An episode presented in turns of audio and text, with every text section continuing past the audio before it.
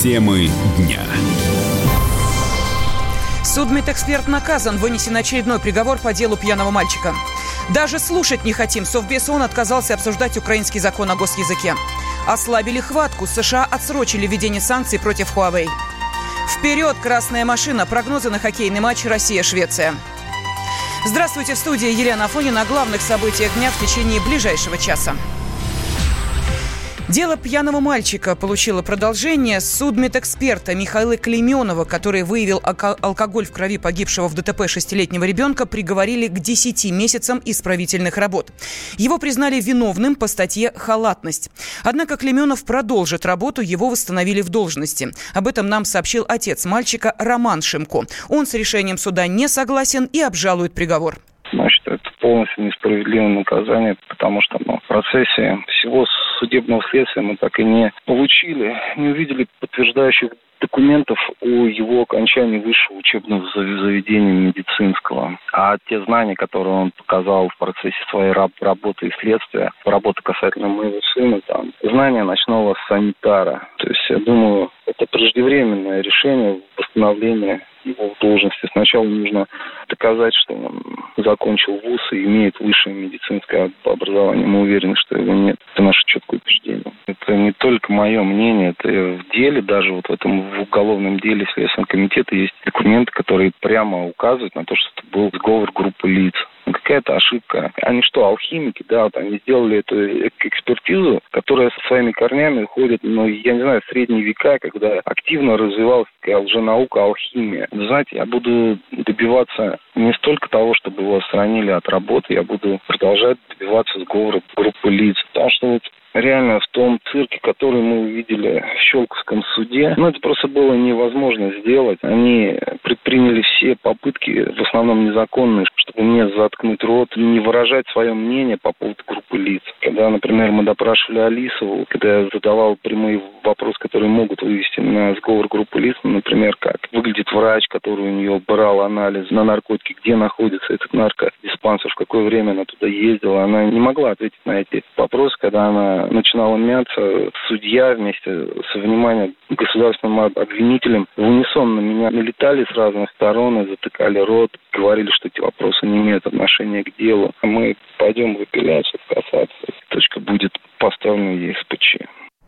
Алеша Шимко погиб весной 2017 года под колесами автомобиля во дворе своего дома в подмосковной Балашихе. О гибели мальчика узнала вся страна после того, как судмедэксперт выявил в крови ребенка алкоголь. Как позже пояснили в Генпрокуратуре, при отборе образцов Клеменов использовал металлический черпак, что привело к загрязнению анализов, не было обеспечено их незамедлительное направление в лабораторию. Эти нарушения и привели к спиртовому брожению образцов. Комплексная экспертиза подтвердила, что у ребенка на момент ДТП алкогольное опьянение отсутствовало. Этиловый спирт возник посмертно. Виновную в ДТП Ольгу Алисову приговорили к трем годам лишения свободы с отбыванием наказания в колонии поселения. Совбез ООН отказался рассматривать вопрос о языковом законе на Украине. Проведении экстренного заседания добивались Россия, Китай, ЮАР, Доминиканская республика и Экваториальная Гвинея. Но против выступили США, Франция, Великобритания и другие страны. Украинский закон о языке противоречит Минским соглашениям, заявил на заседании Совбеза постпред России Василий Небензя. Считаем необходимым, что Совет Безопасности уже сегодня в упреждающем порядке дал свою оценку этому документу, поскольку он, по нашему твердому убеждению, прямо нарушает дух и букву комплекса мер по реализации минских договоренностей. Таким образом, речь идет о нарушении решений Совета Безопасности. Хотим напомнить, что право на языковое самоопределение прямым текстом закреплено в комплексе мер не случайно. Если разобраться, то языковой вопрос, по сути, запустил в 2014 году центробежные тенденции на Украине. Как известно, одним из первых решений майданной власти стала отмена закона о статусе русского языка. То есть для Украины вопрос о языке является коренной причиной внутреннего конфликта. Мы знаем, что не все делегации за этим столом горят желанием проводить сегодняшнюю встречу. Мы убеждены, что каждый член Совета Безопасности имеет право вынести на рассмотрение Совета вопрос, который, по его мнению, может угрожать миру и безопасности. Отказ проводить сегодняшнее обсуждение стал бы не только грубым проявлением двойных стандартов, но и подорвал бы авторитет Совета Безопасности. На прошлой неделе действующий тогда президент Украины Петр Порошенко подписал закон об обеспечении функционирования украинского языка как государственного. Документ предусматривает использование исключительно украинского языка практически во всех сферах жизни. В МИДе России заявили, что закон направлен на ущемление прав большинства украинцев, которые говорят на русском языке. Но это бывший президент. А что действующий? Владимир Зеленский только вступил в должность президента Украины и сразу продолжил антироссийскую политику своего предшественника. Новый украинский лидер призвал Соединенные Штаты ужесточить санкции в отношении Москвы. После инаугурации Зеленский встретился с представителями Белого дома. Украинский президент обвинил Россию в агрессии и попросил помощи Вашингтона в ее преодолении. С нами на связи эксперт Международного института гуманитарно-политических исследований э, Владимир Брутер. Владимир Ильич, здравствуйте. Добрый день. Ну вот смотрите, в э, своей инаугурационной речи Зеленский ни слова не сказал о России. Э, выходит, позже расставил все точки над «и», так получается? Какие будут его реальные действия, на ваш взгляд? А, ну, мне кажется, что э, точки надо ставить рано. Что касается реальных действий, это тоже преждевременно. А что касается американского влияния в украинской политике, его никто не отменял. Э, от э, Соединенных Штатов зависит, насколько э, прочной и устойчивой будет власть Зеленского. Создать проблемы они ему могут моментально.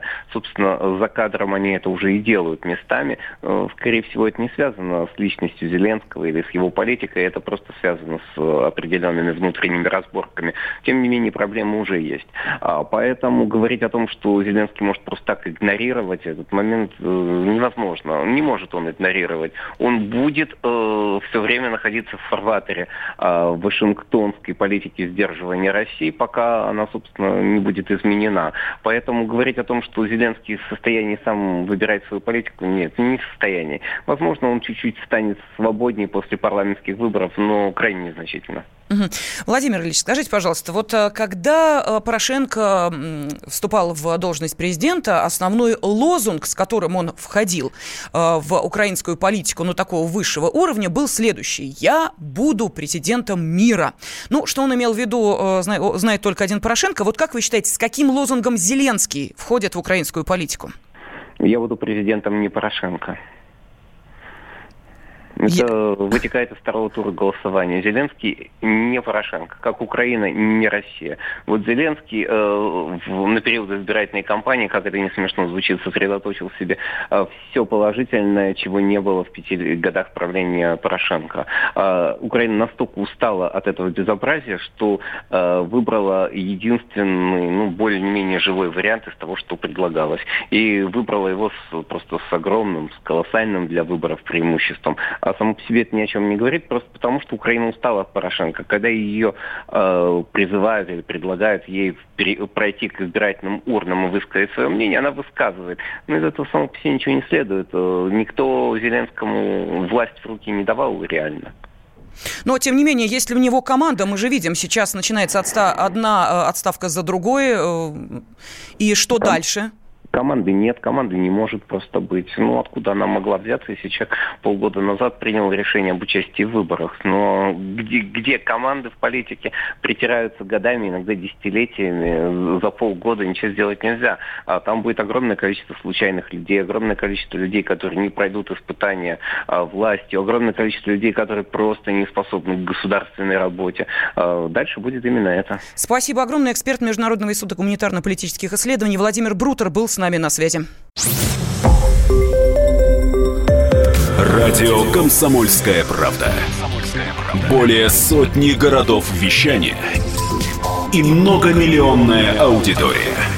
Киров 88 и 3 FM. Эм. Ижевск 107 и 6 FM. Эм. Новосибирск 98 и 3 FM. Эм. Москва 97 и 2 FM. Слушаем всей страной.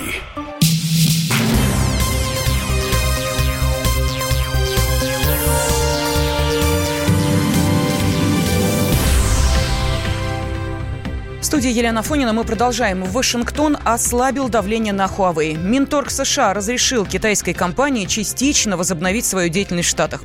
Ослужение сетей и обновление программного обеспечения продлят для корпорации на 90 дней. Основатель Huawei уже ответил на эту поблажку. По словам Джен Джен Фэя, временная лицензия, выданная американцами, не имеет большого значения для компании. Она готова справиться с запретом. После санкций Google, введенных в понедельник, цены на продукцию Huawei рухнули по всему миру. Так, в России смартфоны подешевели на 40%. Пожалуй, это пока единственная выгода, которую почувствовали пользователи от торгового противостояния Вашингтона и Пекина. Но чем это обернется потом? Ответ на этот вопрос попыталась найти Валерия Лысенко. Новая холодная технологическая война. Именно так, ни больше, ни меньше, назвали санкции против Huawei. Противостояние Вашингтона с Пекином вышло на самый высокий уровень, последствия чего ощутят сотни миллионов человек по всему миру. Первый удар нанес Google. Интернет-гигант приостановил оказание услуг и технической поддержки китайскому производителю. В результате Huawei потеряет доступ к последним обновлениям Android, что сделает смартфоны уязвимыми для хакерских атак. Кроме этого, Huawei не сможет устанавливать на все новые гаджеты Google Play, Gmail и другие приложения американской корпорации. Выход для китайского разработчика – создать собственный рынок приложений, и Huawei еще раньше не исключал этого. IT-эксперт Денис Кусков сомневается, что до этого дойдет, но в случае жесткой позиции США Китай сможет дать пользователям альтернативу. Есть определенные привычки людей, которые покупают те или иные смартфоны, пользуются теми или иными приложениями, сервисами. Если часть из них будет недоступна в силу вот этой еще войны, то я думаю, что компания Huawei предложит своим пользователям аналогичные сервисы, которые будут сопоставимы по качеству создания, использования. Люди либо смогут остаться с ними, ну, либо в крайнем случае потом уже перейти на другие модели. После новости от Google в компании Huawei поспешили успокоить своих пользователей. Все привычные сервисы будут работать, как и прежде. Систему безопасности продолжат обновлять. После продажное обслуживание всех существующих продуктов, в том числе смартфонов и планшетов, сохранится. При этом речь идет о всех гаджетах, и о тех, которые уже реализованы, и о тех, которые выпущены, но еще не проданы. А дальше последовал еще один удар. Сразу стало известно, что с китайской компанией приостановит сотрудничество американские производители чипов. А вот это представляет большую угрозу для Huawei, говорит ведущий аналитик Mobile Research Group Эльдар Муртазин.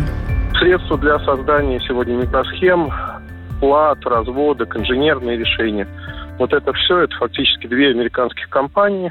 Также они лишают, в общем-то, Huawei этих инструментов легальных, во всяком случае. Как поступать здесь не очень понятно. То есть, ну, условно говоря, это то же самое, что вы когда-то умели строить космические ракеты, использовали компьютеры для того, чтобы создавать материалы, чертежи. Потом у вас отняли компьютеры и говорят, ну, вы можете делать все то же самое, мы не против только без компьютера. Вот эта история примерно про это. На прошлой неделе Дональд Трамп ввел в США режим чрезвычайного положения под предлогом защиты коммуникационной инфраструктуры США от иностранных угроз. Huawei и связанные с ней юридические лица были внесены в черный список как представляющие угрозу нацбезопасности. Никаких сомнений нет, что история с Huawei – это политическое дело, отмечает шеф-редактор журнала мобильной телекоммуникации Леонтий Букштейн. Государство вмешивается в частный бизнес, без всяких яких, командует этим бизнесом, который, конечно, зависит от регулятора своего места, никуда он не денется. Это такая борьба с конкурентом, это же конкурент. Вот Америка занимается политическими делами, ничего подобного, за всем стоит бизнес. Кто конкурент Huawei в Google Play? Вот и все. Все понятно, да? Никакого кризиса, конечно, не будет, но стараются хозяева или начальники Америки э, Huawei выдавить это всюду, откуда можно. Но Пекин, похоже, сдаваться не собирается и готовит ответный удар. В китайских соцсетях уже появились призывы бойкотировать американскую компанию Apple. Пользователи сравнивают iPhone и Huawei, отмечая плюсы китайского бренда. Развернулась масштабная национальная акция «Покупай китайское». К тому же Apple своего рода заложник у КНР.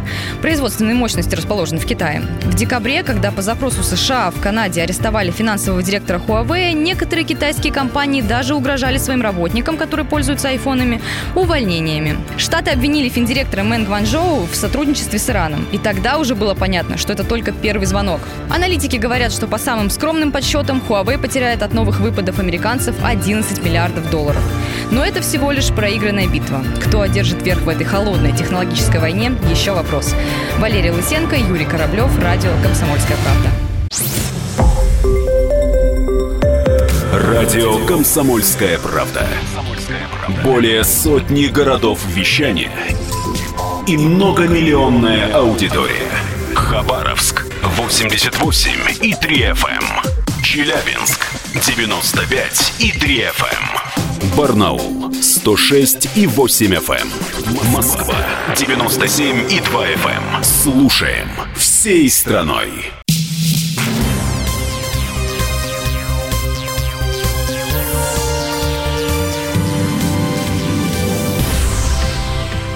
Студии Елена Фонина мы продолжаем. На чемпионате мира по хоккею сборная э, России сразится за выход из группы. Соперник красной машины – чемпион прошлого года сборная Швеции. Это противостояние давнее, и оно в нашу пользу. Так, во времена СССР мы уступили всего 7 матчей, но 70 выиграли. А российская сборная побеждала 66 раз. На групповом этапе этого первенства наши выиграли все прошедшие 6 матчей. Шведы уступили чехам. На на прямой связи со студией спортивный обозреватель Андрей Вдовин. Андрей, здравствуй. Добрый день. Что говорят букмекеры, на кого ставят в этом противостоянии? Э, Россия все равно остается фаворитом, потому что сборная России на этом чемпионате мира выглядит очень и очень здорово. Э, все матчи выиграны, все, почти все они выиграны с крупным счетом. Очень мало мы пропускаем, очень много забиваем, и, естественно, мы фавориты. Хотя и не такие безусловные, как в предыдущих играх. Шведы очень сильный соперник. Угу. Ну и давний соперник, что называется, всяко бывало в наших отношениях. Вот на твой взгляд, на данный момент все-таки можно ли говорить о том, что э, это будет сражение равных по силе команд? более-менее равных по силе команд. Я с этим согласен. И на самом деле в этом матче надо будет нашим показывать, что они крутые, надо показывать Никите э, э, Кучерову то, что он э, действительно главная звезда этого чемпионата, и никто с ним не сможет сравниться ни по количеству заброшенных шайб, ни по результативным действиям. И, и это как раз э, э, подходящая возможность э, все это сделать хотя бы потому, что не будет психологического давления. Психологическое давление появится только в следующем матче, когда будет матч плей-офф. А это всего лишь встреча за э, первое место в группе. Если мы э, не проигрываем э, в основное время, то мы занимаем первое место, и нам э, достанется более легкий соперник из другой группы. А если нет, то?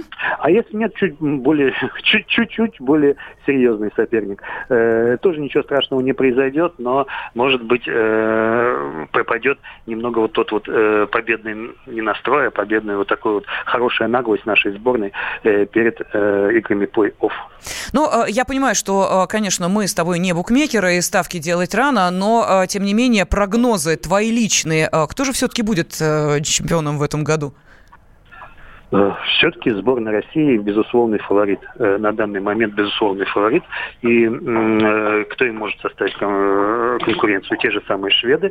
Финны неплохо смотрятся. И я настаиваю, что сборная США тоже должна рассматриваться в числе фаворитов. А по грядущем матче я бы, наверное, бы рассмотрел бы, возможно, ставки на то, что забьет Александр Овечкин. Его должно прорвать.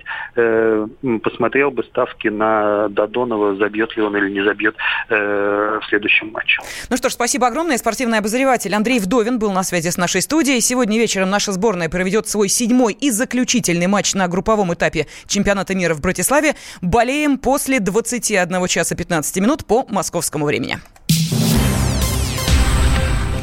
Сегодня в России отмечают День полярника. Уже через 10 дней юбилей легендарной экспедиции «Комсомольской правды» на Северный полюс. 40 лет назад впервые в мире человек дошел до полюса на лыжах. Тему продолжит Егор Зайцев.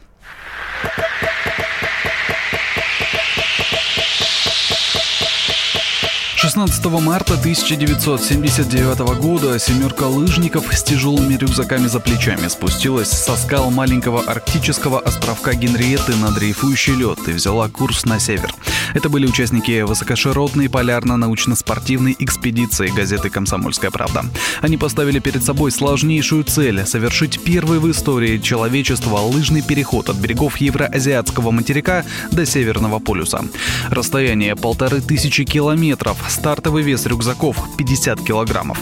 31 мая, через 76 дней после старта, над Северным полюсом взвился флаг Советского Союза. Дмитрий Шпаро – один из тех, кто 40 лет назад штурмовал арктический рубеж.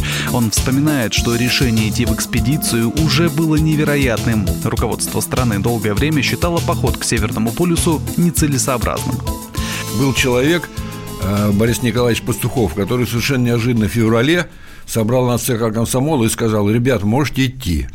Вот мы ему не поверили, потому что на самом деле это было противоречие всему, что было до этого. Но, значит, решение в ЦК комсомола принято, мы готовимся. На редколлегии комсомольской правды вспоминают о том, что все-таки в 1974 году было решение ЦК КПСС, что идти к Северному полюсу нецелесообразно.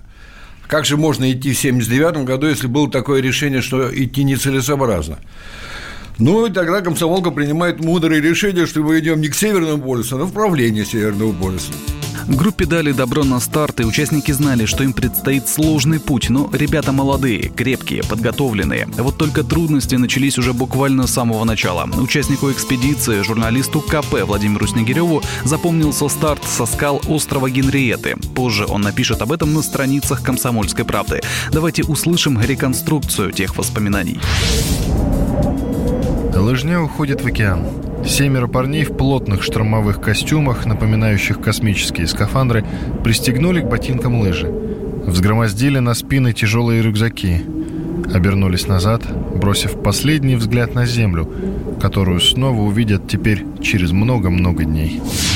Уже во время похода руководители КПСС вдруг оживились и решили вернуть ребят обратно. Видимо, еще раз обдумали все риски. Но участники похода твердо решили дойти до конца. Каждый раз, когда к стоянке группы прилетал вертолет, чтобы забрать туристов, ребята прятались и борт улетал ни с чем. Владимир Леденев, заслуженный полярник, участник похода на Северный полюс в 79-м, вспоминает. В собственных силах были уверены, но готовились к маршруту основательно. Например, для экспедиции специально разработали отдельные виды снаряжения, продолжает Леденев. Естественно, все снаряжение и палатки, и лыжи и так далее, это все прорабатывалось, и надо отдать должное, что тогда мы, благодаря такому туристическому опыту и нашему, и наших друзей, были разработаны уникальные виды снаряжения, особенно палатка, которая ставилась на каркасы, состоящие из лыж и такого э, зонтика металлического, которая была ветроустойчива и так далее. В общем, все виды и снаряжения, и питания, все у нас нас было прописано и заготовлено. Участники экспедиции стали не просто группой, они стали настоящей семьей. Никто и не подумал о походе неполным составом команды, рассказывает Дмитрий Шпаро. Василий Шишкарев утопил одну лыжу, и потом, значит, над нами зависает вертолет, я бегу к вертолету для того, чтобы что-то сказать или что-то взять, я не помню. А Василий как бы спрятался за ледяной торос. А, он подумал, что его могут э, эвакуировать И из он того, мне потом сказал, что я боялся, что ты меня отправишь, потому а что он был весь мокрый и без лыж. Но понимаешь, вот клянусь, что у меня такой мысли даже не было. Про утопленную лыжу тщательно скрывали от КПСС, иначе бы экспедицию прекратили. Фотограф Василий Песков долго пытался сделать снимок с самолета, где были бы видны все путешественники. Это было неким доказательством, что все в порядке. Идем дальше. Когда ребята дошли до конца пути, член команды Вадим Давыдов сделал 7 выстрелов в воздух в честь каждого полярника. Так он решил подбодрить команду. После того, как сообщили в Москву о своей победе, сразу отправились спать. Шпаро и Леденев вспоминают уговор забирать экспедицию из заснеженной заснеженной пустыне могли только радисты из «Комсомольской правды», чтобы вся команда побывала на Северном полюсе. Значит, вот мы добились того, что первый самолет не привез никого, кроме наших базовых радистов и ответственного секретаря штаба Владимира Снегирева. Еще был наш друг летчик э, Кривошея, и вот был такой совершенно потрясающий эпизод. Э, их самолет сел, мы идем от нашей палатки навстречу вот этим людям, которые прилетели, наши базовые радисты. Ну и я думаю, что вот в этот момент количество и, ну, в каком-то смысле качество чувств, оно было абсолютно неповторимым. Вот чувств было очень много, и чувства были, которые ни с чем сравнить невозможно. Причем и у нас, и у тех людей. И вот мы шли друг на другу. Дмитрий Шпаро, Анатолий Мельников, Юрий Хмелевский, Василий Шишкарев, Вадим Давыдов, Владимир Рахманов и Владимир Леденев. Им понадобилось 76 дней, чтобы возвести флаг Советского Союза над северными просторами и навсегда вписать свои имена в историю. Увековечит полярников и поэт Андрей Вознесенский. Он специально прилетел тогда на полюс, чтобы поздравить экспедицию «Комсомольской правды» с победой и написал об этом в своих стихах. Призеры и фанаты «Горизонта» в тюльпанных куртках, шедшие сюда к торосам, озаренно-бирюзовым, лечите душу синим светом льда. Опасен полюс и необходим. Лица ребят оплавлены, как в тигле. Пусть компасы магнитные ошиблись. Сверяйте компасы по ним. Темы дня. Будьте всегда в курсе событий. Установите на свой смартфон приложение «Радио Комсомольская правда». Слушайте в любой точке мира. Актуальные новости, эксклюзивные интервью, профессиональные комментарии. Доступны версии для iOS и Android. «Радио Комсомольская правда». В вашем мобильном.